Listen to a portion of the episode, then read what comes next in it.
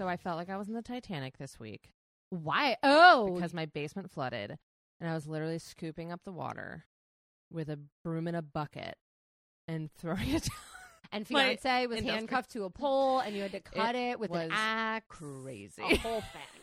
I am sick of like this torrential downpour that we've been getting. It feels insane. It should have been snow. Let's just say That's that. also very disappointing. It's January. It should have been snow. But yeah, Maryland has flooded this week. A lot of the East Coast, like this area, has Yeah. really flooded. It was a very bad storm. Uh, fortunately, the podcast room is connected to the UMBC circuit. What do you mean? So my electricity is on the same um, grid as UMBC. So if my house goes out, it's back on in 15 minutes. Oh my god! Isn't that great? Now you know where I live, everybody. Why am I not connected to Morgan's power? You should be. I you should should be. call them up, have the lines redrawn. it's time. God, that's crazy. Also, it's so funny to me that like there are so many like colleges and universities in Baltimore that we both live near, like Major. literally like walking distance, Major a stone's throw from a major I can hear the like Do you hear the marching crowds. band? Yeah, I hear the marching band because Uh-huh. uh, Morgan has a famously incredible Mhm. marching band, and so we like hear them practicing, Mhm. which we could at our old place too at Montebello, but it's just like fun when like Uh-huh. you're listening to like the homecoming game. exactly. It's but it's just like over the trees. Yep. I Actually, s- it's And my other apartment was right by Johns Hop- was right that was in, in Johns, Johns, Hop- Hopkins. I was in the campus. You were like, actually there. I had the security guards like patrolling out front of my apartment because it's like all it's all right there. Yeah. So yeah, I've wow, I've just been living on a campus my whole life. Baltimore's chock full. Really, chock full really of is. colleges and and um hospitals. Yeah. That's what we've got. So come on down to school. Um, also, we had a listener who asked us for advice this week because she is coming to Baltimore. Um, Chelsea. So Chelsea's coming to Baltimore. I'm so excited for you. I recommended she go to Hampden because Yeah. I think that is like A cute little a spot. one-stop shop for Yeah. Baltimore charm. What is Yeah. your go-to? Um, so mine would be well, I love the Inner Harbor. yeah, Obviously, but it's small and you can handle it in one day and you're going to get it all Googled. If you want some like old school Baltimore main streets, Ellicott City. Ooh, yeah. Because every town in Baltimore has this little main street Uh-huh. with like shops. And I Mhm. think Ellicott City is a good example of what Mhm. they are like. Yeah, And I think so, Hampden's too. main street is similar to that. Yeah, Hampden's Main Street is great. Also, it's fun to go down to Fells Point too. I would say. Oh, because, God, like, if you're gonna water's right drink, there. yeah. There's cobblestone. Yeah. Um, the only thing is that it is easier to park, I think, in Ellicott City and Hampden than Point. And both of those places are notoriously hard for parking. Yes. so good luck to you. Search it out ahead of time and please know how to parallel park. yes, That's my advice. or or expect to pay twenty two dollars for a garage. Godspeed. Um, but we're we're here. We're We're not tour guides. no, we should be. Yeah, we should Honestly, be. we should start. That's what we should start. Yeah. A blog about where to go in Baltimore. us and everybody else. Hurst around the light rail. Um, uh, but yeah, we're here to talk about herstory On the rocks with Katie. and Allie. This is a podcast where we talk about famous women in history. We talk about good women and bad women and fictional women and non-fictional women from all times and places because women have nuance. But keep in mind, we are drinking the entire time. And we are not historians. In fact, right now we're kind of like radio DJs. All requests, baby. Yeah. All requests. Request season. I feel like it's Christmas. I love it.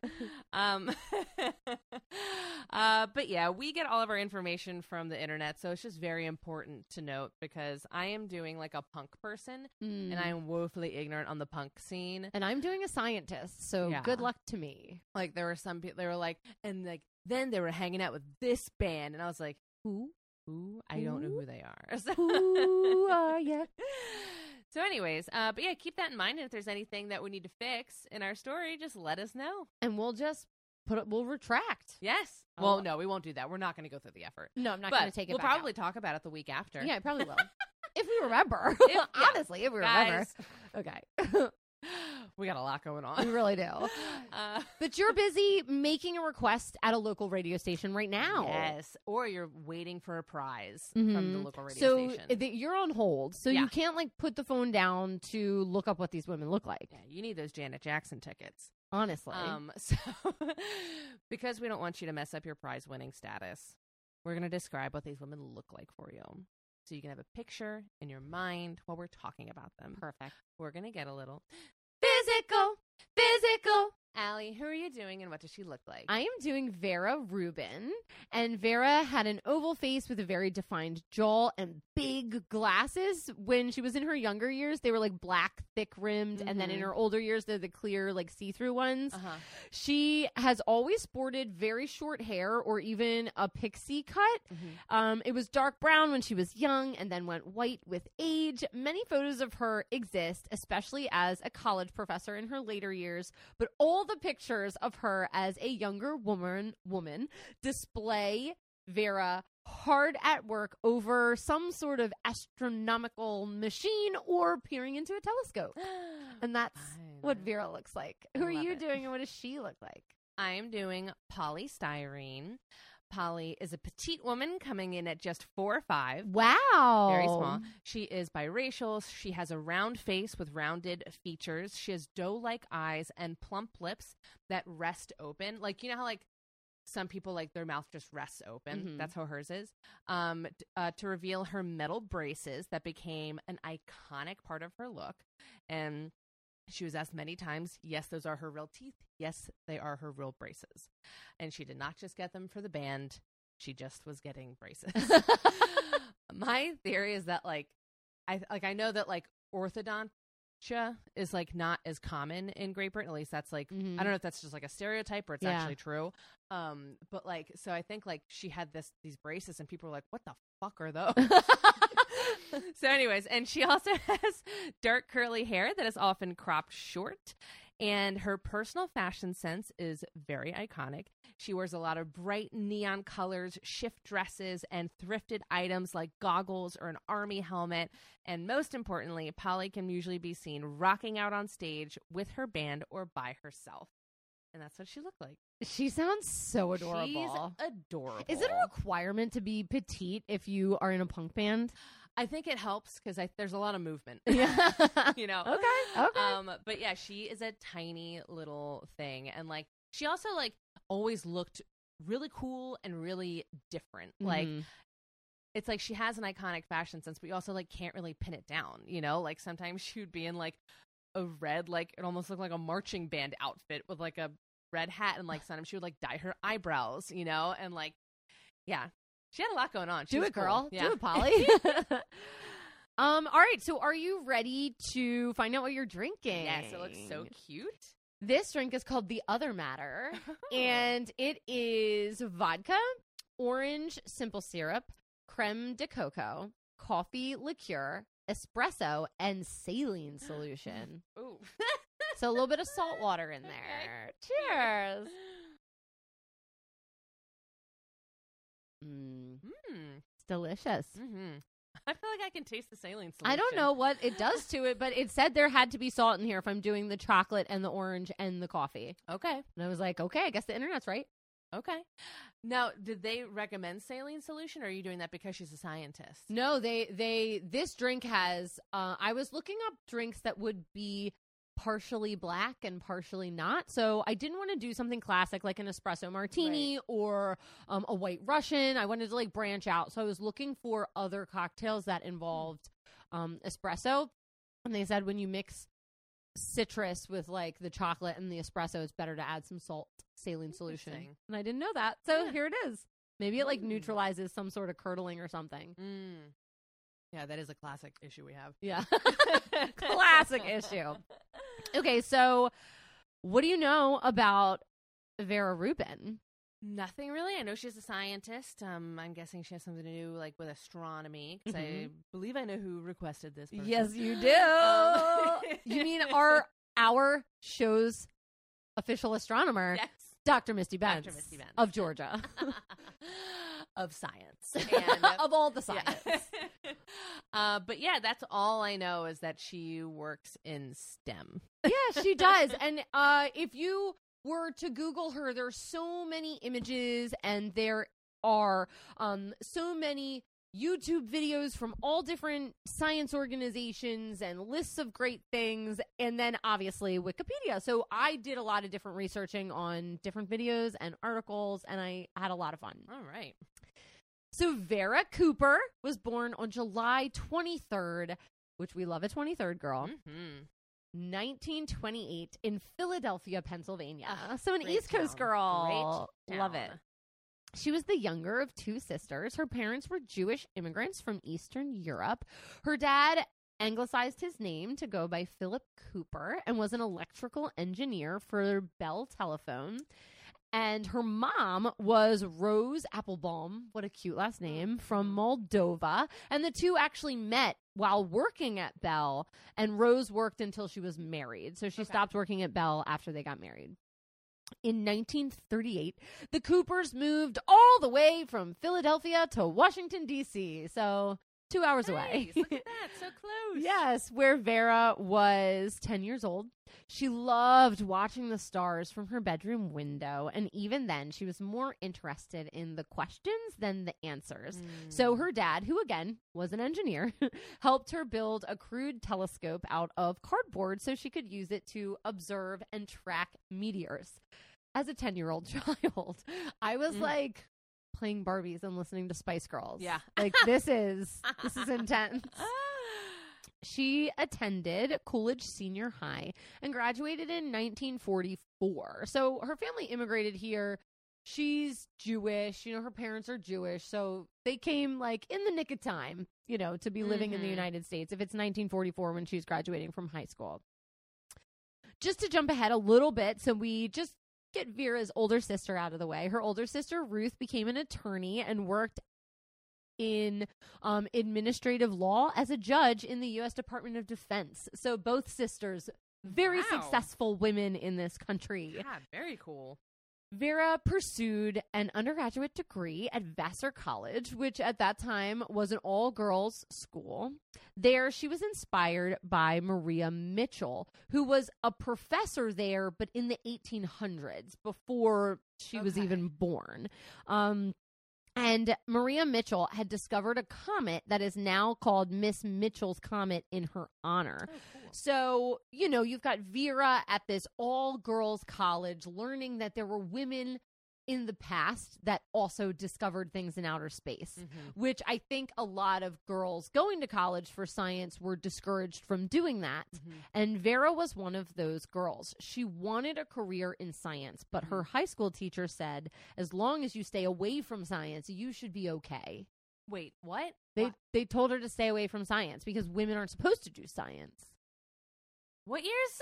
This was ni- the 1940s when she graduated from high school. That's crazy. Mhm. Like I know, like Two generations ago. like it's so frustrating because like we already had like Wilhelmina Fleming. Yeah. like, uh, like At Mitchell, like- Harvard, right? She was at like, Harvard. yeah. And, like it's frustrating. Like I don't know why I'm like so mad about it now. We talk about this all the time. Every week. Every Literally every week. well, it's good that we're still angry. Somebody should Yeah. be angry. Like, this should piss you off. because like sometimes I just get so frustrated because it's like the one thing that she wants to do, and they're like anything but that. Yeah. it's like They were like, why don't you pursue life as like an artist? yeah. She's like, no, I don't want to. Um, and then if she wanted to be an artist, they would have been like, no, girls can't go to that prestigious Yeah, art yeah. school. You know, what? they would have done Ooh, the don't want you same exact thing. for it. Sorry, why don't you be a scientist? I want you to be like a kindergarten craft teacher. right. That's that'd be great. that in your wheelhouse? Not that that's a, like a super easy dumb thing to do. It's like right, but that's what they expected early women childhood to development, do. you know, which is very important. But yeah, that's what they wanted women for. Mhm. So she's like, no, no, no. So she goes and joins Phi Beta Kappa, which is the oldest academic honor society in the country, and earned her bachelor's degree in astronomy in 1948. She was the only student to graduate that year in the astronomy department. Hmm.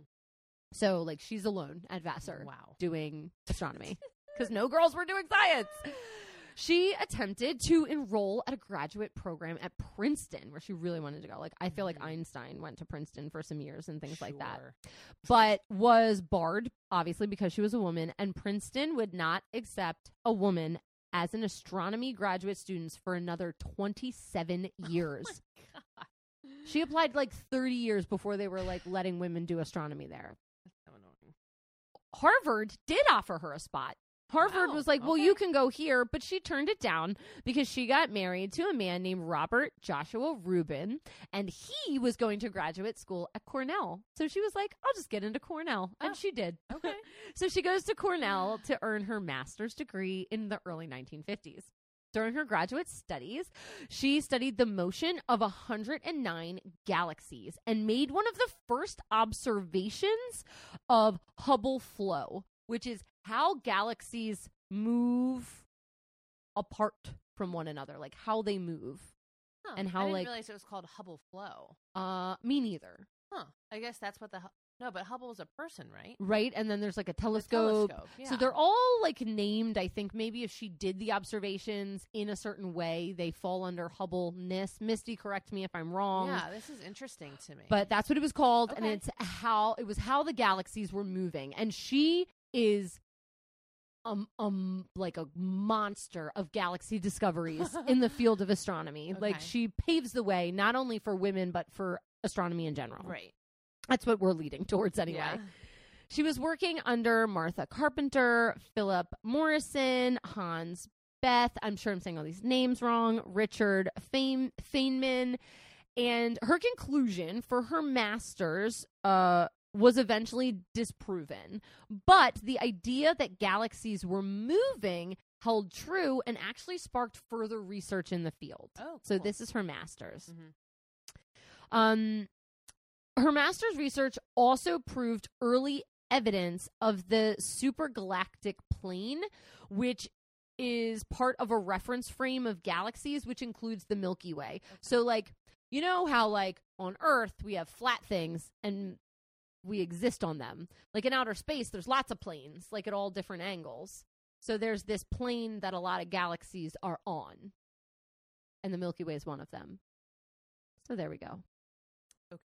Because, like, when we- like so when we look at the solar system yeah. we think like our solar system we think of all of the planets as flat going around the sun We and they're not like they're they're not all lined up oh, that's just how we show it like in textbooks the same thing is kind of like true with galaxies they're scattered but some of them are lined up okay. like so on a this Would be plane. like if you had like a bouncy ball and a thing of Jello, uh-huh. and like there were like Legos or in the Jello. They Mhm. wouldn't be all just like in a ring. in a straight line around yeah it. they'd be kind of be like tilted dispersed in the Jello. yeah exactly that's right sound like an idiot. no you, you're you're making a visual I comparison am. I'm I trying to like yeah. So so it's not like boop boop boop. right It's It's just that's how we draw it in textbooks to make it make sense. easier. Yeah, Okay. yeah. Okay. Otherwise, it's like, how would you know what order they're in if they're all askant? okay. Okay, but yeah, she proved that there is a plane that some galaxies exist on, including the Milky Way. Okay. We're on like a like a big jumble, not a record. Right. Yeah. Okay. Uh-huh. okay. So this information and the data she collected was very controversial at the time after she struggled to be allowed to present her work at the American Astronomical Society, Astronomical, I meant, Society, despite being visibly pregnant. So she's fighting to be able to present this stuff. She is visibly pregnant. She's in the family. Yeah, way. she is in the family way. um, she was rejected, and the paper was forgotten, Mm-hmm. even though she was right. Mhm. they go back Mhm. to it eventually, and she's right. Yeah. The Jello theory stands. Right, and it stands. Vera studied for her PhD at Georgetown University, the only university in DC that offered a graduate degree, doctoral degree in astronomy. She's 23 years old and she's pregnant when she starts her doctorate. I've never met a soul that has done that before. Her dissertation was completed by 1954 and concluded that galaxies actually clumped together rather than being randomly dispersed through the universe. So they're all kind of like coming together, which was another controversial idea that was not pursued for another two decades. So she's discovering things that nobody's even touching with a 10 foot pole. okay.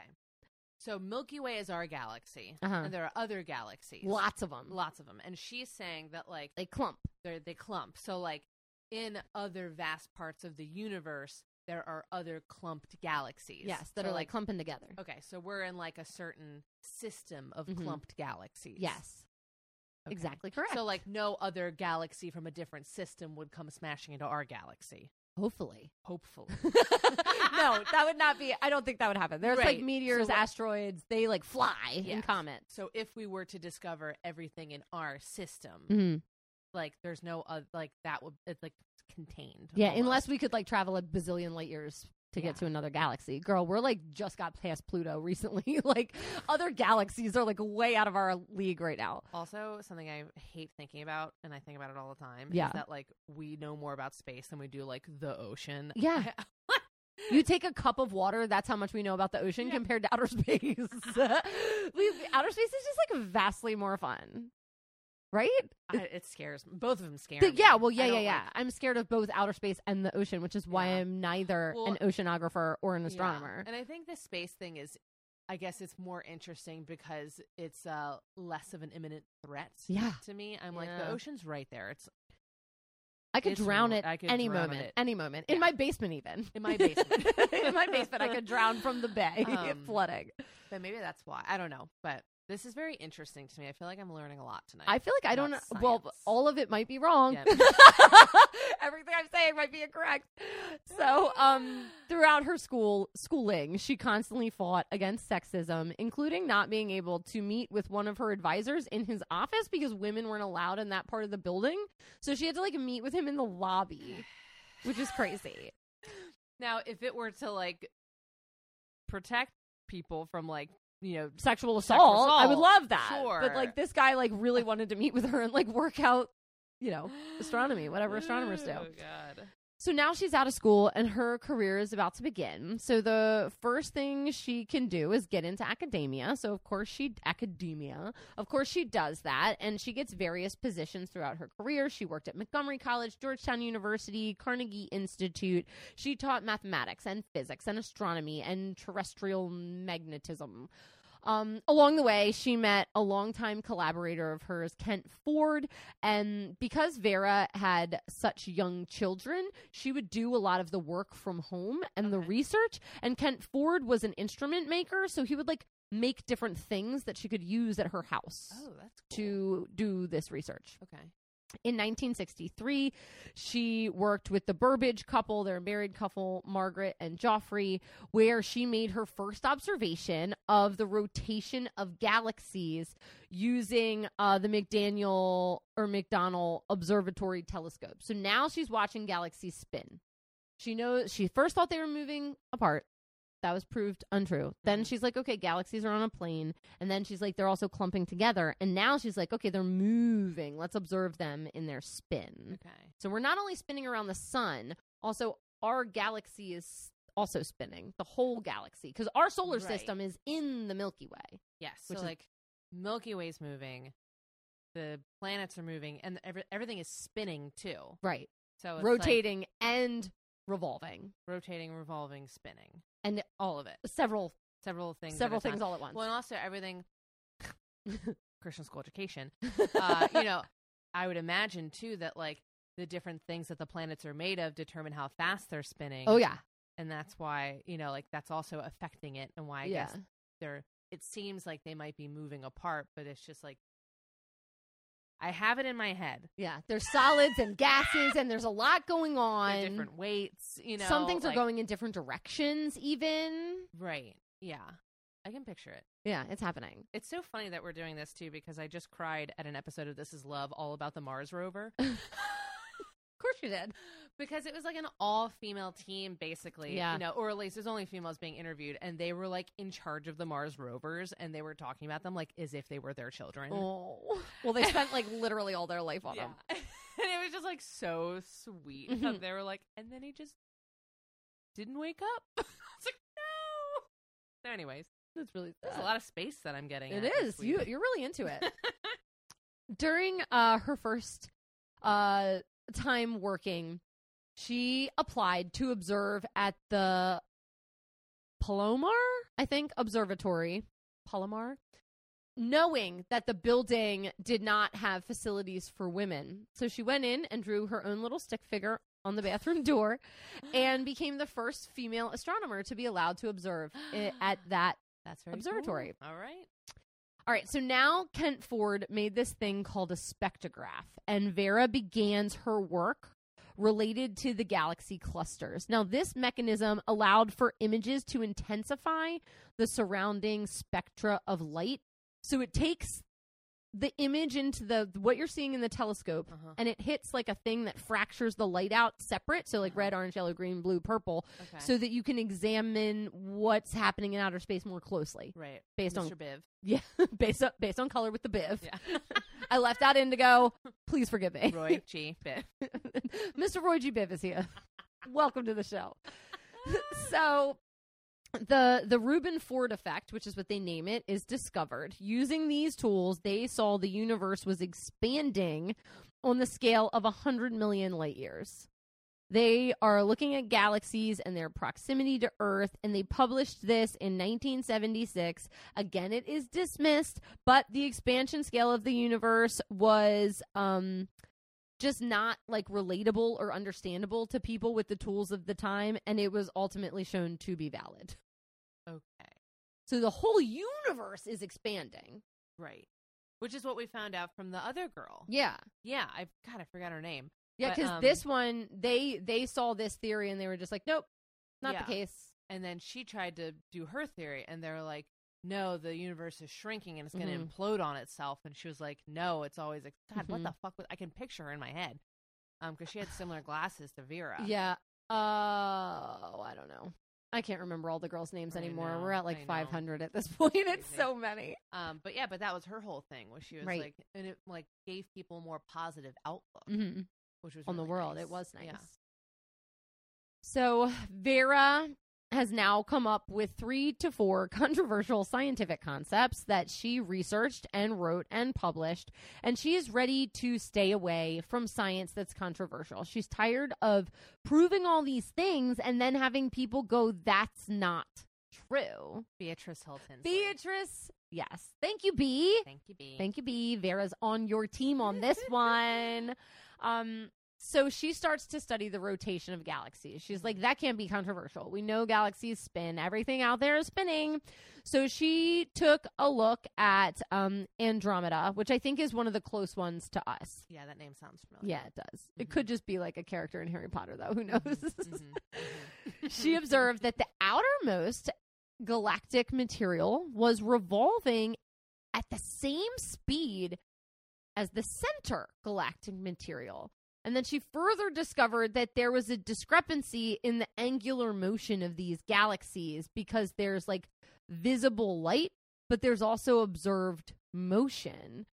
She was like, okay, why are the galaxies rotating so quickly? Because the outside should be rotating more slowly. Like if you think about a record player, how like if you put on a 45, you have to spin it faster than if you put on a big one Uh-huh. because the outside spins more slowly. Yeah.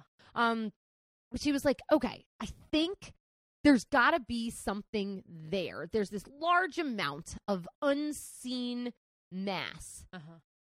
and she is the person who found what we now know as dark matter,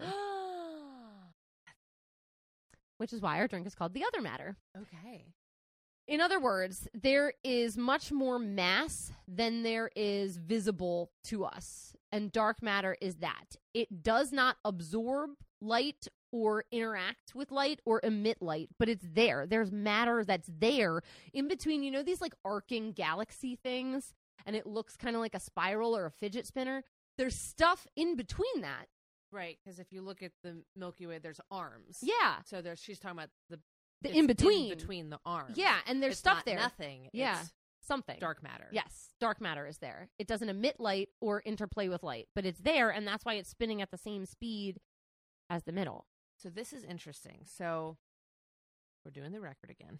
Let's go back to this record, baby. So this would be like so people thought that it was shaped more like maybe like a like a like yeah. a boomerang. yeah. Like a boomerang with a whole bunch of things. Uh-huh. know, like all right. Say it's a frisbee. yup, say it. It's a frisbee. it's a frisbee. And we thought that it was like a cut up frisbee, Mhm. but it's a full frisbee. Full frisbee. But we just Can't be see like it. if those parts were like clear, Yeah. but it's still there. Uh huh. Can't see it. You just can't see it. It's translucent, there. transparent. I'm trying to make sense of this in my donkey brain. I'm glad just, like- because I'm trying to like walk myself. somebody has to explain this to the people listening because I sure am not doing I- it. I'm like I'm trying so hard. I don't know Misty. why I have to think in terms of Jello and frisbees Mhm. but- and records and records. Record records help. I They, don't know they help a why. lot because they spin. Well, and also there's like an extra arm on top of it, so there's Yeah. something else on the record that's moving. that's moving too. Like there's Yeah. a lot of moving parts. Right. So, her calculations actually show that galaxies may contain at least five to ten times more dark matter than ordinary matter. Okay. So, over subsequent decades, Vera's results are confirmed and became the first persuasive results in the theory of dark matter. Another area of interest for her was the phenomenon of counter rotation. As we said earlier, some things are going in different directions. She discovered that some gas and stars move in the opposite direction to the rotation of the rest of the galaxies, and that changed the prevailing theory that all material in the galaxy is moving in the same direction Okay. like because if you think about it like the the theory of the big bang like if there was an explosion like everything should be whoop, going the Right. same way but because things are different sizes different shapes gas solid etc things are spinning in different ways Okay. and in different directions so in 1991 her research was presented in a PBS special called The Astronomers. Her perspective on the history of the work on and the work on the galaxy is also presented in a review called 100 Years of Rotating Galaxies in the year 2000. This was an adaptation of a lecture that she gave in 1996 that got her in a gold medal from the Royal Astronomical Society and she is only the second woman to be granted that after Caroline Herschel. Very cool. Yeah. In 2002, she discover oh, in 2002, Discover magazine recognized Vera as one of the 50 most important women in science, and she continued her research and mentorship until her death at the age of 88 in 2016, so just recently. But our information about Vera doesn't stop there. During her life, she was elected to the National Academy of Science, only the second woman to do that. She never won a Nobel Prize, which many scientists to this day say is a huge oversight. Yeah. She paved the way for women in the field as a guidelight or guidepost, especially those who were married with children. A lot of people Mhm. felt like they had to give up their lives or their chances at a relationship Mhm. uh, in order to do this. The Carnegie Institute called her a national treasure and created a postdoctoral research fund in her honor. That's so cool. The American Astronomical Society named the Vera Rubin Early Career Prize in her honor. She was featured in an animated segment of the 13th episode of Cosmos A Space Odyssey. There is an area on Mars named after her. There is an asteroid named after her. There is a satellite named after her. She is one of the women we are putting on the American quarters in the last round in 2025.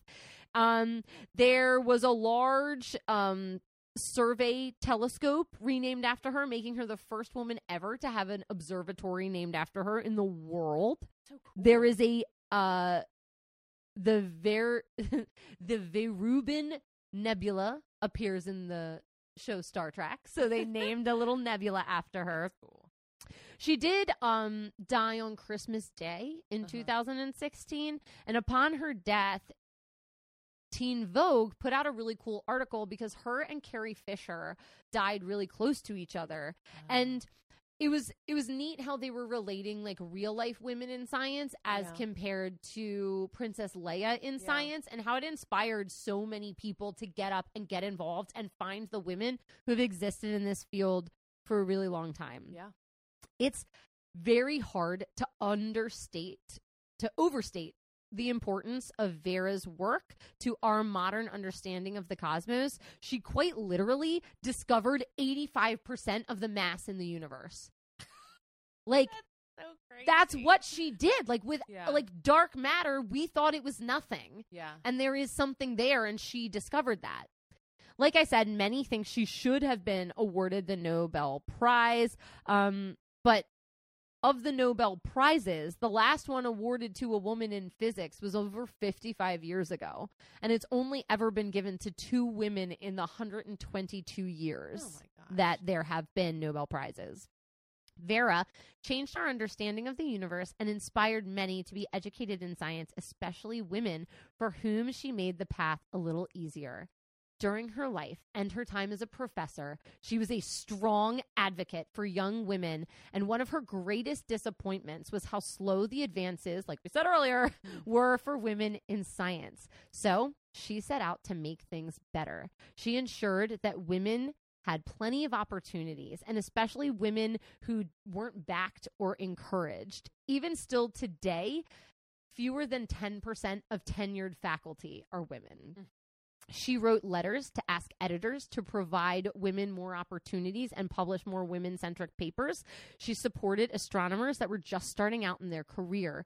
She would ask them to collaborate with her and insisted that their names also be published on her articles as co authors. She attended their talks at universities. She included them in social gatherings that included people that were much higher up than them. And she would ask them questions about their research in front of all these big people.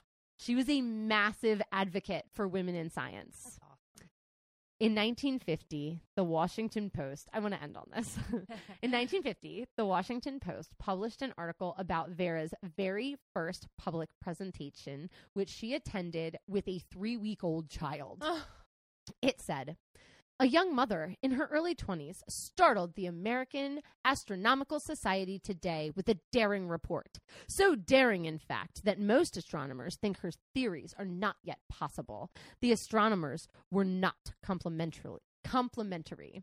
They politely and persistently questioned her figures because they are not sure there are enough observations to substantiate them. She replied, It's worthwhile to try.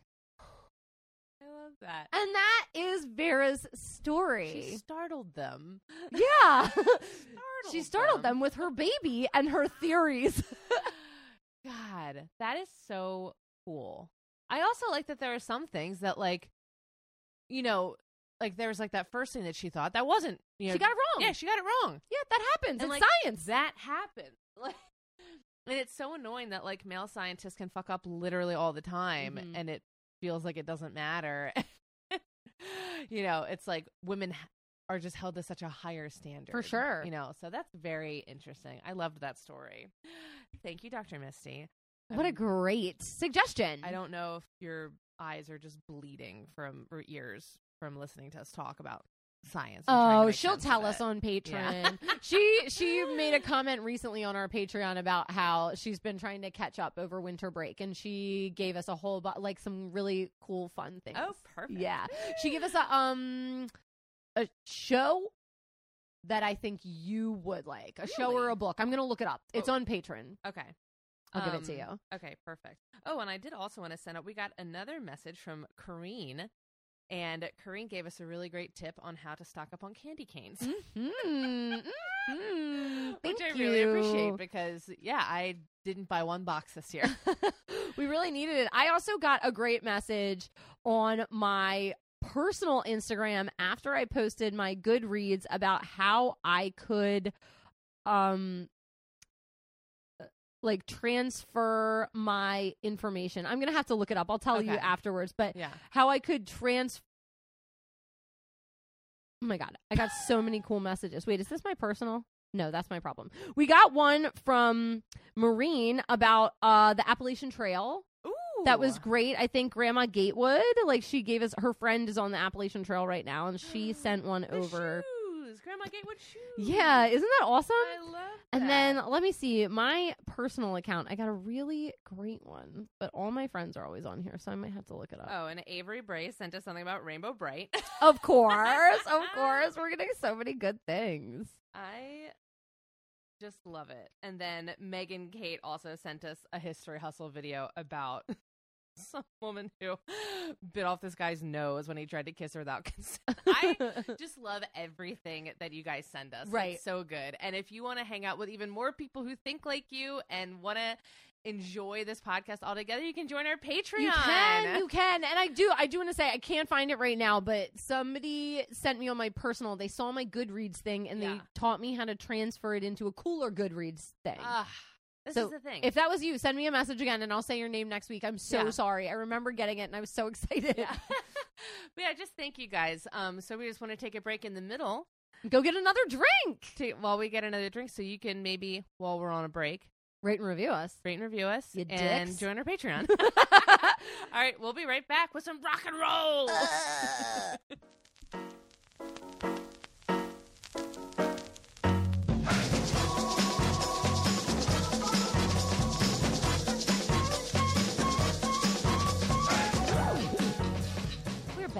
Another fun lady.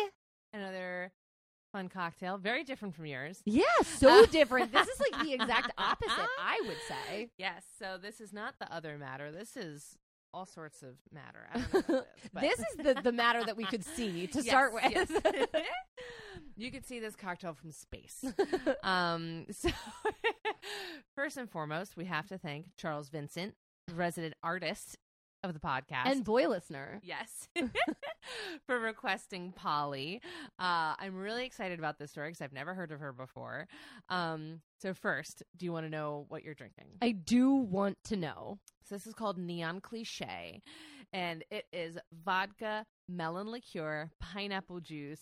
Topped with lemon lime soda, and then you pour grenadine down the bottom. Wonderful. New cups this week, too. Mm, I could smell it coming up. Yum. So sweet. It's so My sweet. God.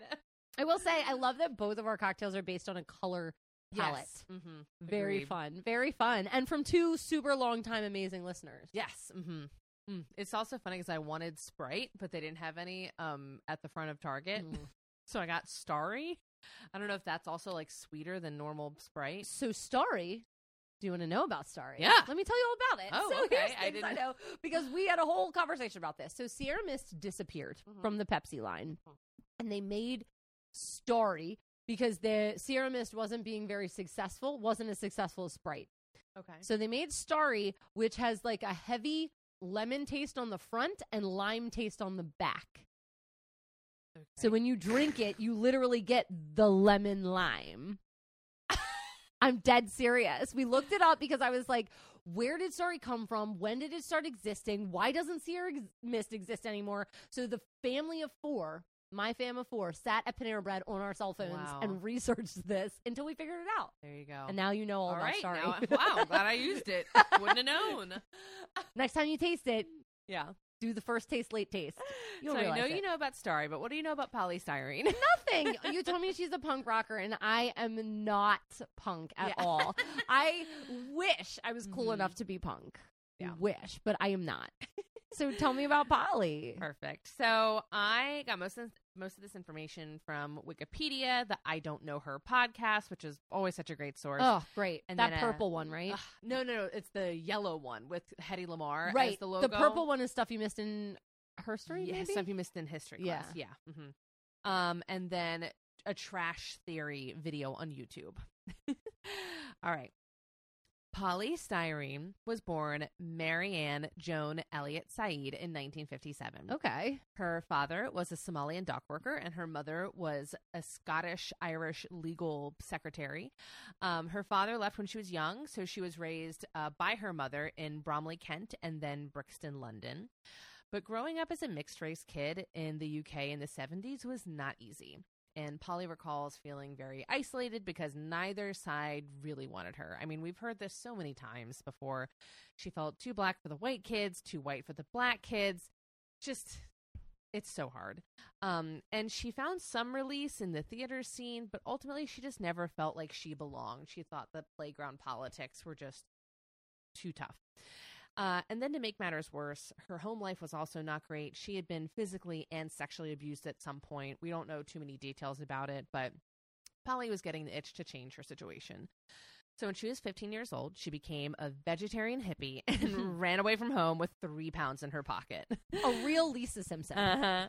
She hitchhiked from one music festival to another, staying at hippie crash pads and just like thinking of it as like a challenge just to survive. Like it's a very 15 to 16 year old mindset. Yeah. like How fun. like I'm going to be young forever. that sounds that sounds terrible to me. Yeah, I don't want to do that at all. Um, but the challenge ended after just a year when she stepped on a rusty nail Ooh. barefoot. Also, why I am not a big fan of being barefoot. And she had to return home to get treatment because she got sepsis that almost killed her. Okay, so not tetanus. No, sepsis. Wow. Yeah. Are there sepsis shots or does the tetanus shot handle I that? don't Me know. neither. Me neither. So after all of this, she felt a bit more focused and she decided that she wanted to pursue a career in pop music and fashion. She started making her own clothes and jewelry. Um, the clothes she made were mainly like thrifted clothes that she had kind of cut up and sewn back together in various ways. And she would sell all this at uh, like street fairs and whatever, like across the UK. Then she recorded her first demo album in 1975 when she was 18 years old. Her manager enlisted Ted Bunting to produce the record. And in 1976, she released her first single under her real name, Mari Elliott, titled Silly Billy. And it was a reggae track. um, the song didn't really go anywhere, but it did show people around her that she had some talent. Then things really got going when she was at Hastings Pier one night and saw a young punk band that was just getting started. She said it was me and three Swedish girls watching the Sex Pistols. oh my god, that's a band I've heard of. yes, like that one you definitely know. She was like, yeah, there were four people there, and the Sex Pistols were like just going crazy. Like, like she was like, it was as if they're in Madison Square Garden. Like, Well, that's how you get big. You got to Yeah. believe in Mhm. yourself. and she was totally transformed by this band. Um, even though at this point they weren't even playing the original songs, they were just playing cover songs to again mostly empty audiences. But their attitude and their style and the just like the feeling they had was exactly what she was looking for. So she took an ad out in, a, in like a music newspaper that said she was looking for quote young punks who want to stick it together to form a band.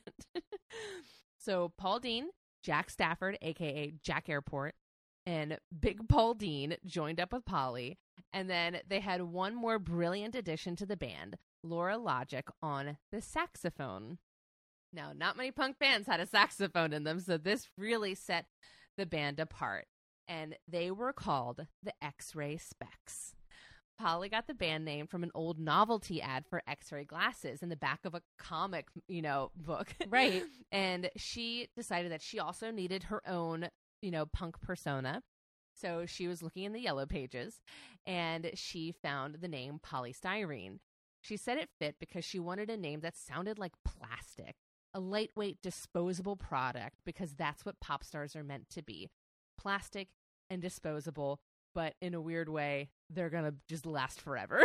Artists are so quirky. like, what a funny way to pick your name. I know. And it's somebody else's name. Yeah. It's just in the yellow pages. Yeah, it just like works. Like, I don't know. It's so interesting. And when you say it, like, yes, it does sound like plastic, but Yeah. I never would have thought that in my head. No, I, I was like, okay, her name is Poly and her last name is Styrene. polystyrene. yeah. Um, so even though her name, you know, you could read it as kind of a bleak meaning, disposable. Um, Poly did bring a bright, fun element to the punk music scene. While everyone else was wearing black and leather and safety pin and chains, she was designing her own outfits with bright neon colors, interesting hats, fun pieces. She'd wear these cute little shift dresses with like fishnets and leather boots and an army helmet. She was just interesting.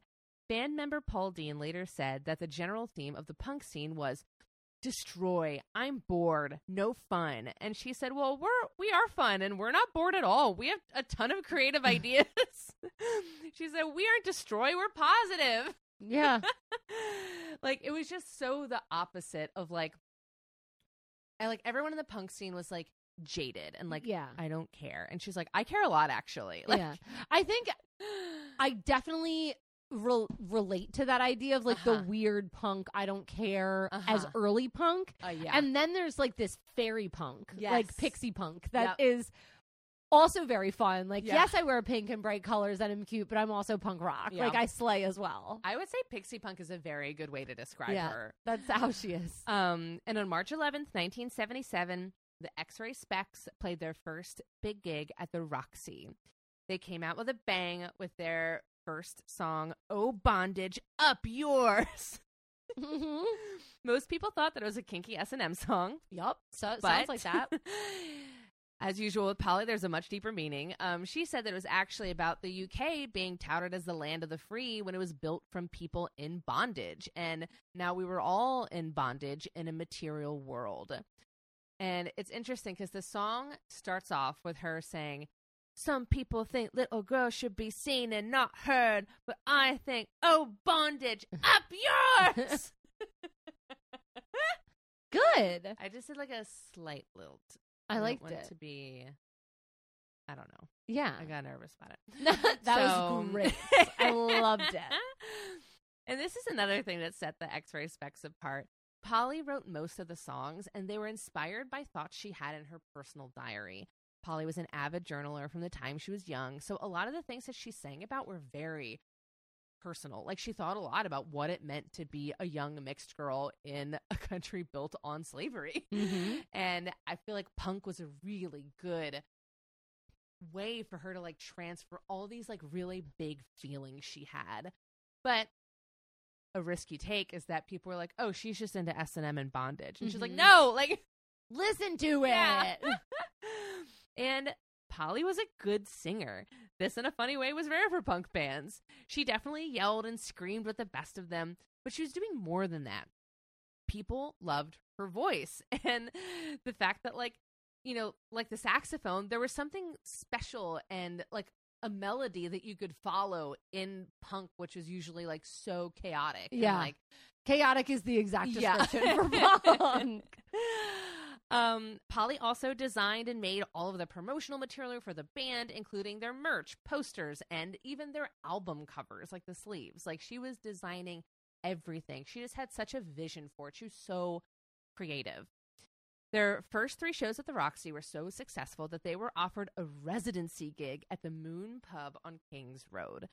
This gave them consistent work and a consistent live performance schedule so they could really hone their skills and figure out what an X-Ray Spex live show should be.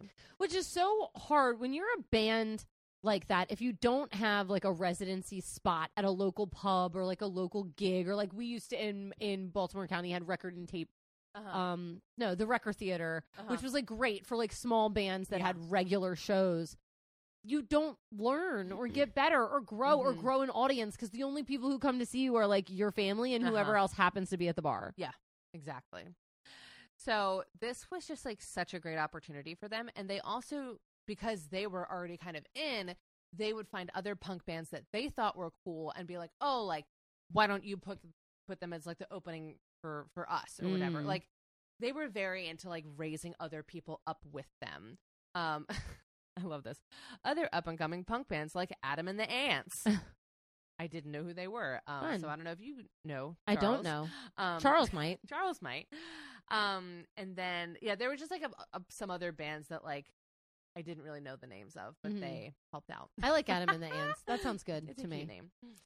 This residency also caught the attention of Richard Branson from Virgin Records, who recorded a one-off seven-inch record. Speaking of records, I was gonna So say I I Richard Branson. I know that. yeah, name. he's a famous name. Um, and this meant so because it's a seven-inch, only two songs were on it, so it's a bit of a hit clip situation. Um, it was "Oh Bondage" and their other hit song "I Am a Cliche." the record didn't get much radio time because the BBC apparently had a no punk policy. Whoa! Uh-huh. Calm down. but the records were selling out of music shops, and the X-ray Spex were getting noticed by the punk scene here and across the pond. And soon they got invited to play CBGBs in New York, Woo! where they came across someone I do know, Debbie Harry. There we go. that that is cool. So they come back to the UK feeling very victorious because, like, they were friends with Debbie Harry, like some other big people in the New York punk scene. And Poly's like cheerful demeanor and fun fashion sense were making her also just like separately extremely popular. So the band was popular and people loved Poly. They thought she was so cool. And um I don't know, she, she was just like different and new in the punk scene and people loved it. Well, the way you describe her, I love people who can mix and match hard clothing and soft clothing she because it takes skill. It takes a lot of skill to do it well. And when you see somebody doing it well, you're like, shit, that's Mhm. cool. Yeah. Now, of course, there were some other people who felt like she didn't belong. and even though punk is supposed to be about, you know, embracing your weird self and sticking it to the man and, you know, saying like, oh, bondage, up yours. Like, I don't have to play by your rules. Um, punk has a lot of rules. it is one of the most exclusive groups, ironically. Wha- Well, I mean, they literally hate anyone that's not themselves. Yeah. it's it's hard to like because her song "I Am a Cliche" is exactly it. Like Yeah. punk people don't want you to be cliche punk; they want you to be actual punk. Yeah. But then like if you're not dressed exactly like I feel like I can talk about this because like I was running around with some like punk Yeah. people back in my day, you know, and like if you weren't dressed like them, like you really stood out and like people didn't really want to talk to But you. if you dress just like them, then you're copying. Yes, exactly. It's very You difficult. it's very difficult. Um, so I don't know. So I think like Poly was always kind of like irritated at that, and like Mhm. people didn't like. They're like, like, well, she's a 19 year old black girl. Like, what does she know about like punk music? it's like, you think this 19 year old white kid knows anything? Like, Right, what? yeah. so I don't know. She's getting a lot of new attention, some of it good, some of it bad. And she was soon being photographed and put into magazines and tabloids, which meant more touring and more fame. She was being praised for being a feminist icon and then being asked constantly about her image, like Mm, all female pop stars. exactly. Um, and one of the things she was most asked about were her teeth. She famously had braces, like we talked about, and people would ask her all the time if her teeth were fake, which made her feel really uncomfortable. And when they pushed her on it, she would really like shut down in interviews because she's like, that's not what I'm here to talk about. I'm not Mhm. here to talk about my fucking braces. Yeah. Like, can you imagine being No. 19? And having braces and having people like constantly asking you about it, like, way to pick on my flaws. Yeah. Thanks. Ugh, she was just like feeling really Insecure. insecure and invaded, you know, by the press. And then she was being physically invaded while performing. At one show, she had a fan grab her face and force a kiss on her, and then another fan did it too. And her bandmates like had to get involved, pulling her away from them.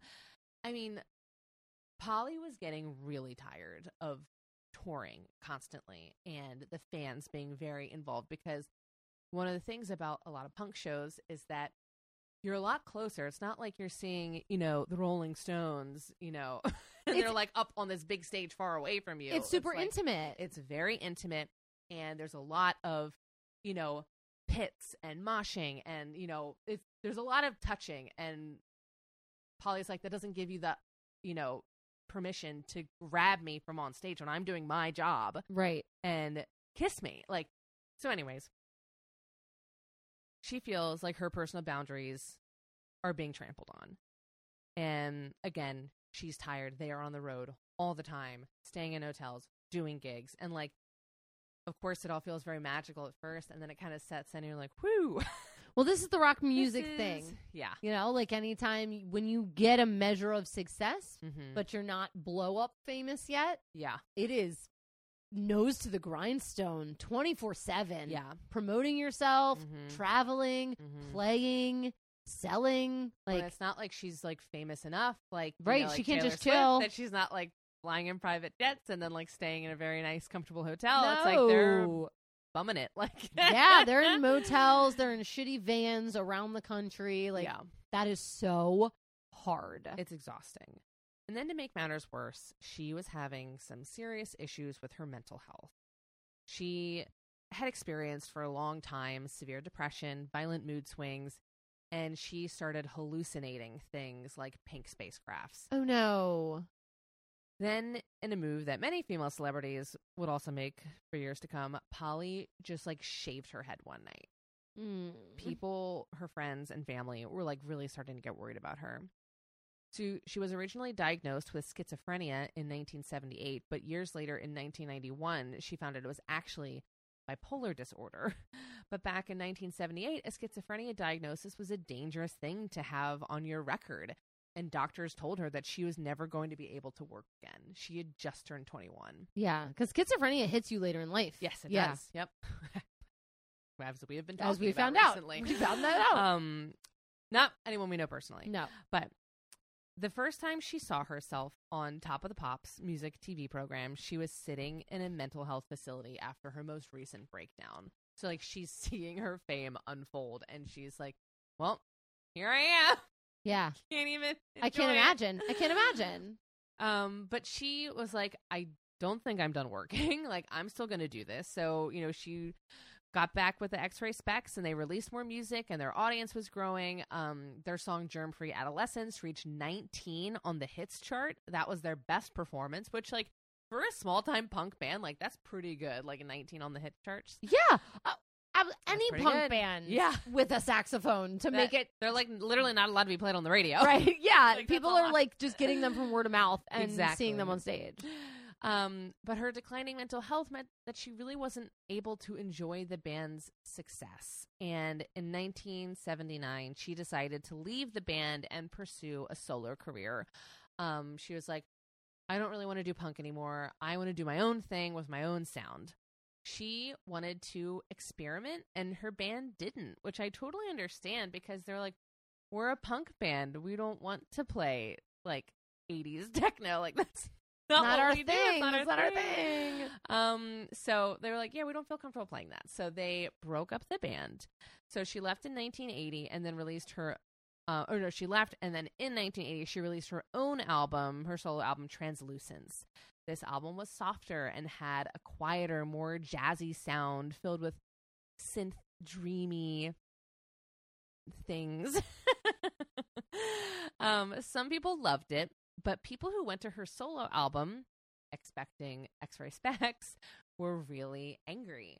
And they didn't like that she had, you know, sold out to make punk, you know, pop music or whatever. you know, it's the same thing over and over The again. punkest thing is to do exactly what you want. Yeah, exactly. Is it not? Yep. Um. So yeah, I think that was kind of disappointing. But Poly also had some other big things going on right now. She had a whirlwind romance with a musician named Adrian Bell, and they had a daughter together named Celeste. The couple didn't stay together for very long, and Celeste grew up without really knowing her father. And unfortunately for Celeste, she grew up with a fairly unstable mother.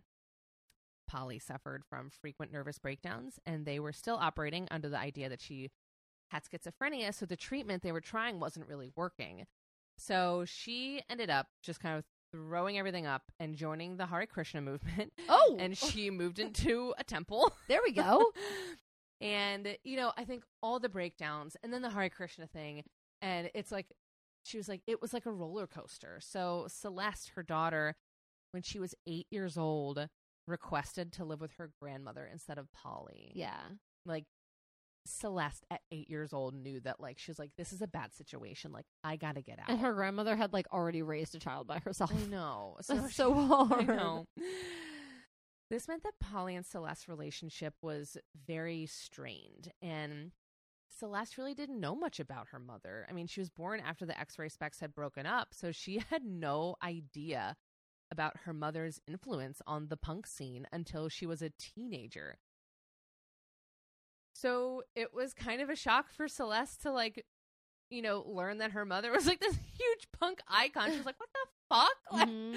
and she's like hearing her mother's words and like what she thought as a teenager and like it was just like really cool for celeste um and it kind of helped her rekindle that bond with her mother when she was a little bit older because you know she wasn't a vulnerable child like she was able to like have a better relationship with her I saw uh like a quote the other day that was like most children what most children don't understand is that while they're growing up, their parents are growing up too. Yeah. And it's Mhm. like that's really hard to remember that most people have kids in at least at this time in their 20s Mhm. and then now in their early 30s and you have a lot of growing left to do. Yeah. Mm-hmm. And it's hard when you're growing up in the public eye. Yeah. trying to raise a child and suffering from bipolar disorder that is undiagnosed. Yeah, and you you can't just unload that on your 8-year-old so that when your 8-year-old is 15, 20, they can learn what you were actually going through. Yeah. That does rekindle a good relationship. Yeah. So throughout the 90s, Poly continued to work on her solo music career, and then the X Ray Spex got back together briefly in 1995. She spent the 2000s playing gigs here and there, writing music with her daughter, which was very cool, and attending all sorts of celebrations of punk music. And in October 2010, she announced the release of another solo album, Generation Indigo. In February 2011, however, just a few months later, Poly announced that she had been diagnosed with breast cancer and it had already spread to her spine and lungs. No, so it is like late stages. Yes. Shit. Her last album released one month later in March, and then one month after that, on April 25th, 2011, Poly Styrene died at the age of 53. In an effort to get to know her mother better and solidify her place in music history, Celeste set out to make a documentary about her mother. And with the help of some crowdfunding, Poly Styrene I Am a Cliche premiered in February of 2021, 10 years since her mother's fatal diagnosis. Celeste said of the project, This film would be a celebration of the life and work of my mother, an artist who deserves to be recognized as one of the greatest front women of all time. A little girl with a big voice whose words are more relevant than ever. Celeste also co authored a biography of her, her mother called Dayglo, the Poly Styrene story. And in 2023, Rolling Stone ranked Poly at number 195 on its list of the 200 greatest singers of all time. Although we don't immediately think of Poly Styrene when we think of punk, her influence cannot be ignored. Many female punk icons, including Kathleen Hanna of the Riot Grrrl movement, cite her as an inspiration. So I think we can say with certainty that she was certainly not a cliche. and that's the story of Poly Styrene. That was so fun, and what a roller coaster I of know. events that just took place in my life. That was crazy. Well, it felt like so many things happened when she was 19. yeah, she had a really big year that big year. year. really big nineteenth year. She really rounded out her teens well. Yeah. So, yeah. But yeah, that's her story. I love her a lot, and I'm I'm really excited to compare her because I think these two women are so different but so radically the same. Yes. So let's talk about them together in a little segment we like to call Just the two of us. Okay. So obviously they do have some things similar, but they came from such different families. They did. They came from very different families, but both of them had at least like one immigrant parent, yeah. Mhm. like one moving parent. And I think that we didn't get a lot on Vera being Jewish, but I'm sure that was hard at that time. Mhm. But her biggest hurdle to get over was the fact that she was a woman, Mhm. whereas Poly's was the fact that she was biracial. Yeah, she was biracial. She had, you know, undiagnosed mental health issues. she was still a woman in the punk scene, which was, you know, still not super normal. Like she was like one of the only female front, you know, For a punk band. people, you know, what is it called? Yeah, front, person. front woman. Yeah. yeah. Um of a band, you know. So like I feel like Vera was definitely up against like some major hurdles and then Poly was up against even more. Yeah, I in- agree. In, in, a really small, like, scene, which I think that's also an interest. It's like these two people are like very famous in their fields, but their Mhm. fields are so small. oh yeah. Oh yeah. that it means that they're not quite known in the greater, wider World. world. Yeah. but like they are very famous in their scenes. Mhm. I liked that both of them really knew what they were into at a young age. They were very committed. Like Vera's like, I need my dad to make me a cardboard telescope because this has to happen immediately. Mhm, mhm.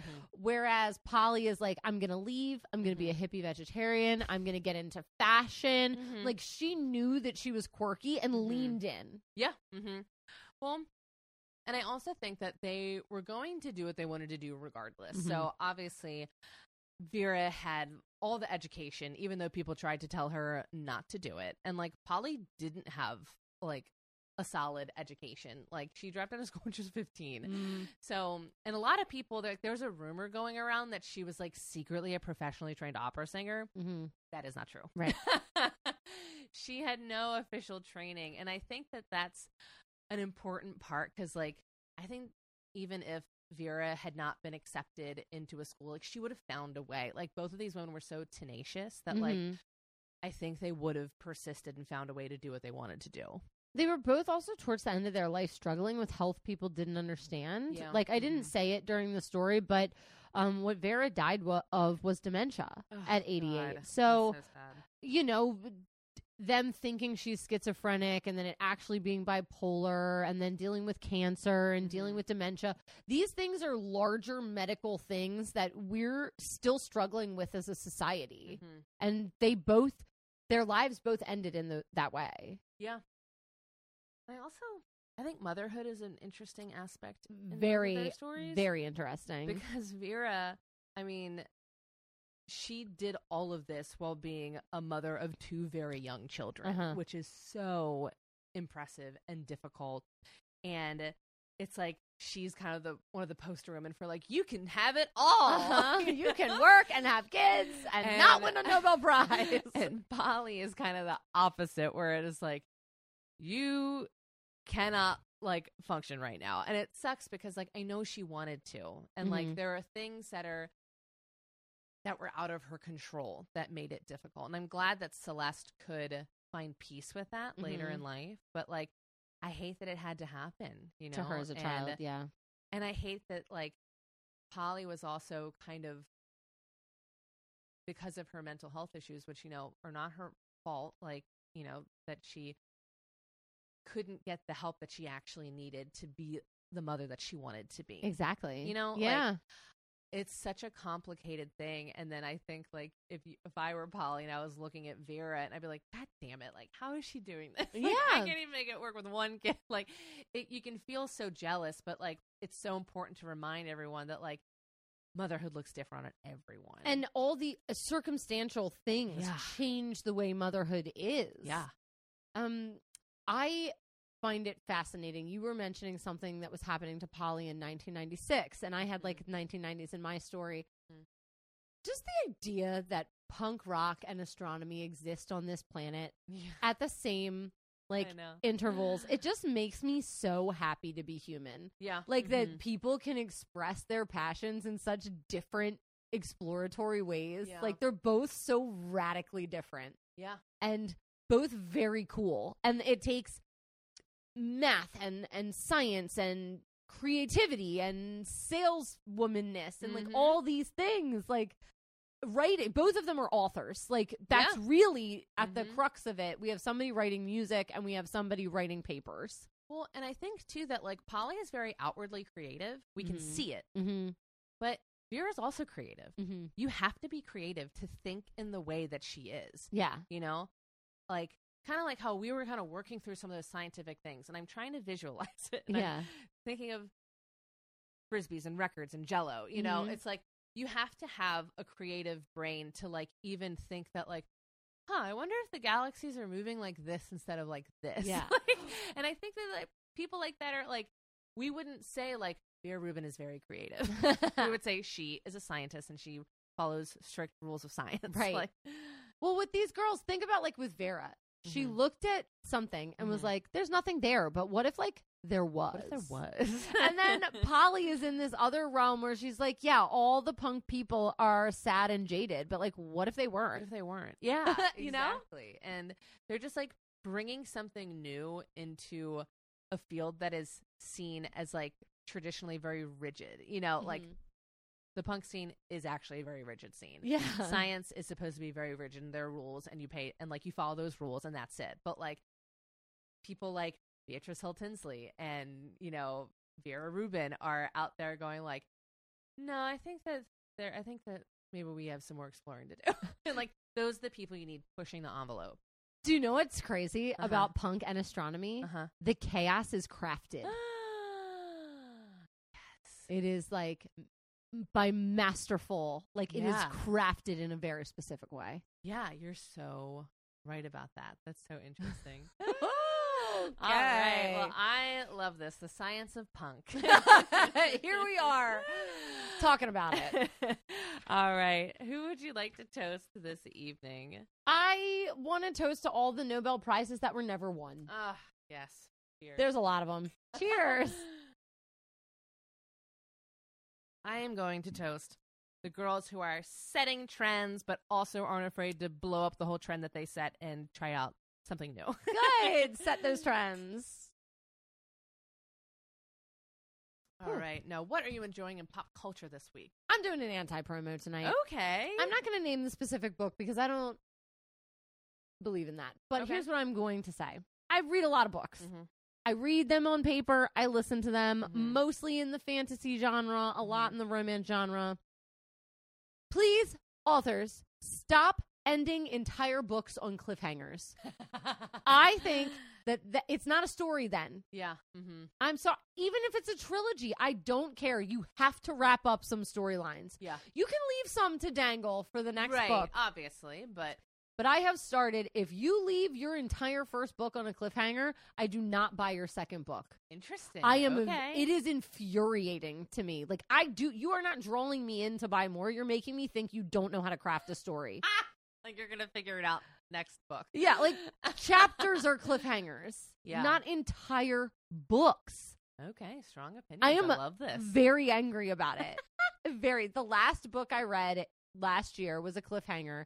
And it took me until the 11th of January to pick up a new book. Really? I was so pissed. And I read like two books a week. Yeah.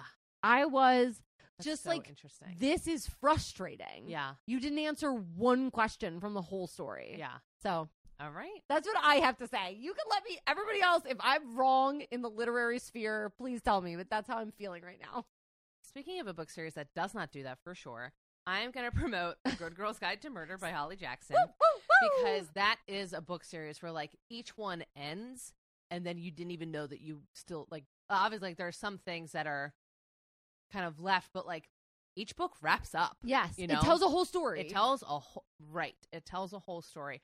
This series was so good. Mhm. I can't even remember if I already pr- promoted it. I don't think I did because I think I was waiting to finish it. I might have a long time ago. Who Yeah. knows? So, but yeah, it was so good and so fun. And also, like, you're right, like, the last one is scary, but it's not undoable. Like, Yeah. let that stop you from reading it. Yeah. So good.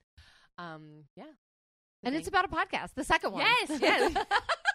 I love it so much. I love books that have podcasts in them. Yep. I'm like, I can relate to that. Yeah. I can relate to that. Well, thank you all for listening. We hope to see you next week. And as we said in the middle, you can rate and review us on Apple Podcasts. That would be delightful. You can send us messages. You can join us on Patreon and connect with other fans that are also fun and lovely and wonderful. But mostly, we want you to never forget that well behaved women Don't ever shave their heads. No, when they really make history. Goodbye.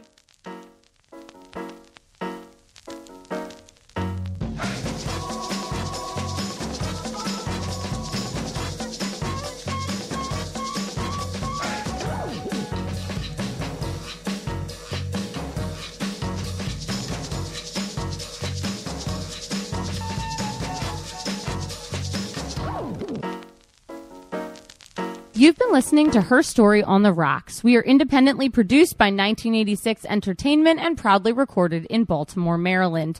If there's a woman in history you would like us to cover, you can email us at herstoryontherocks at gmail.com. You can also message us on Twitter or Instagram. We post all of our cocktail recipes on Tuesdays so that you can go get all the supplies you need and drink along with us. See you next week. Bye.